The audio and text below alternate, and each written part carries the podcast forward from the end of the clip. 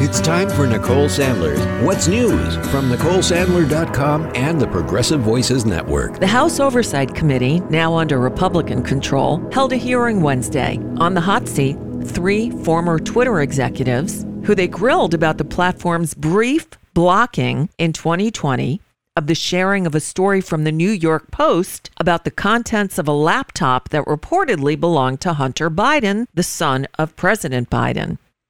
Congresswoman Katie Porter put the hearing in context. So today's hearing gaveled in at ten a.m. For nearly six hours, we have been going back and forth about this supposed suppression of a single news story from a single outlet for a single day. This hearing has been, in its length, nearly one quarter of the amount of time that Twitter users could not share the link. We are spending almost as much time screaming about this as we are, this was ever a problem. Look, criminal activity is always a concern, but if, if there is criminal wrongdoing on Hunter Biden's laptop, that is a matter for the F B I and our law enforcement agencies. Today's hearing is merely an ex- exercise in misinformation and disinformation, a free-for-all hellscape. That's what now C E O Elon Musk said Twitter would become if the platform became a place where anyone could say anything with no consequences. It is unbelievable to me that I am quoting Elon Musk. But that is how ridiculous this hearing has become. The Oversight Committee, like Twitter or any other social media company for that matter, cannot become a free-for-all hellscape where anything goes. So to recap, the former Twitter executives said that removing the story was a mistake. Republicans have long criticized the move, which was reversed twenty-four hours later. But the Republicans are trying to frame it as an attempt to help Biden ahead of the twenty twenty elections and as an example of anti-conservative censorship by Twitter and other social media platforms. But that's all nonsense. And Jamie Raskin, the committee's top Democrat, said it doesn't matter if Republicans disagree with Twitter's policy because it's a private, First Amendment-protected media entity. In America, private media companies can decide what to publish or how to curate content however they want. If Twitter wants to have nothing but tweets commenting on New York Post articles run all day, it can do that. If it makes such tweets mentioning the New York Post uh, never see the light of day, they can do that too. That's what the First Amendment means. Twitter can ban Donald Trump for inciting violent insurrection against the Union as he was uh, uh, impeached by the House of Representatives and his fifty-seven of one hundred senators found he did. And it can also try to resurrect his political career. Elon Musk just purchased Twitter and therefore controls its editorial content. And among the first things he did was to fire some people, hire some people, denounce some prior decisions, and reinstate an unrepentant and still clearly lying Donald Trump to the platform. Those decisions, however heroic or imbecilic you think they might be, are protected by the First Amendment in the United States of America. But the Republicans just don't get it. When the Democrats on the committee attempted to get at some real issues with the Twitter executives there to testify, the Republicans doubled down on making accusations and proving to the American public they haven't got a clue. Just listen to Clay Higgins. You, ladies and gentlemen, interfered with the United States of America twenty twenty presidential election, knowingly and willingly. That's the bad news. It's going to get worse, because this is the investigation part. Later comes the arrest part.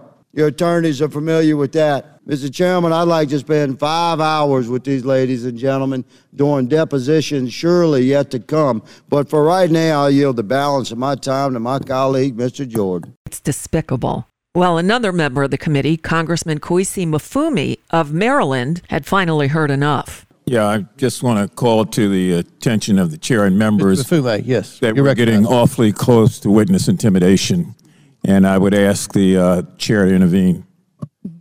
I'm sorry I didn't hear what you said, Mister Mfume.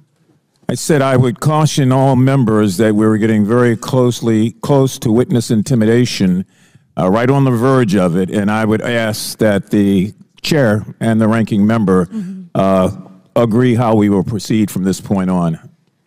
It was the threats that were just made. Miz Ocasio-Cortez. Yeah, thank you, Mister Chair. And in follow-up to that, I was, I am curious about the, the committee's rule or the committee's uh, disposition, accusing witnesses of a crime, discussing arrest, making these allusions and threats. I I want to clarify for the record, what is the committee's policy around threatening uh, a witness? We we have the we have the member decorum. Do we have a witness? And around uh, the rules of decorum, can can yes. we can we agree that threatening a witness comes close to broaching general decorum? It does broach general decorum of of the committee. With all due respect, Miz Ocasio-Cortez, we don't agree that there were any witness threatening. Well, of course not. What you're hearing and what you're seeing is not what's happening, right? And finally, sad news today, as legendary songwriter Burt Bacharach has died. Why do birds suddenly appear every time you are near? Just like me, they long to be close to you. Raindrops are falling on my head, and just like the guy whose feet are too big for his bed, nothing seems to fit. Those raindrops are falling on my head, they keep falling.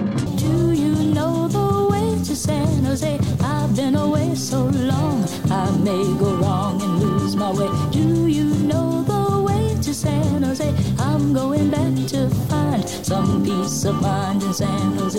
In private, 'cause each time I see you, I break down and cry.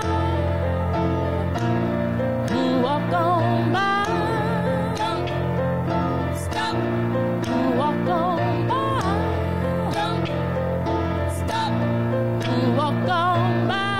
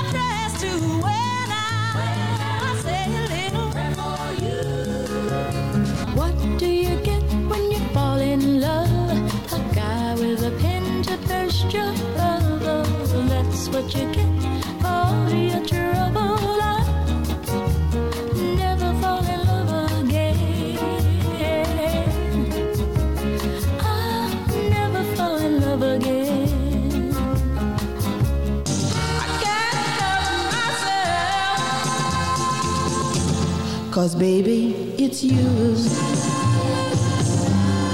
Baby, it's you.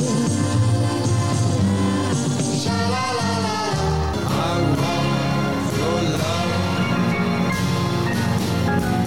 Say you're in love, in love with this guy. If not, I'll just die. Burt Bacharach was ninety-four. And that's just a bit of what's news for now. I'm Nicole Sandler. If you appreciate these reports and the Nicole Sandler Show, I hope you'll consider making a contribution. My work is listener supported, and I can't do it without your help. Find out more at nicole sandler dot com, and please click on that donate button.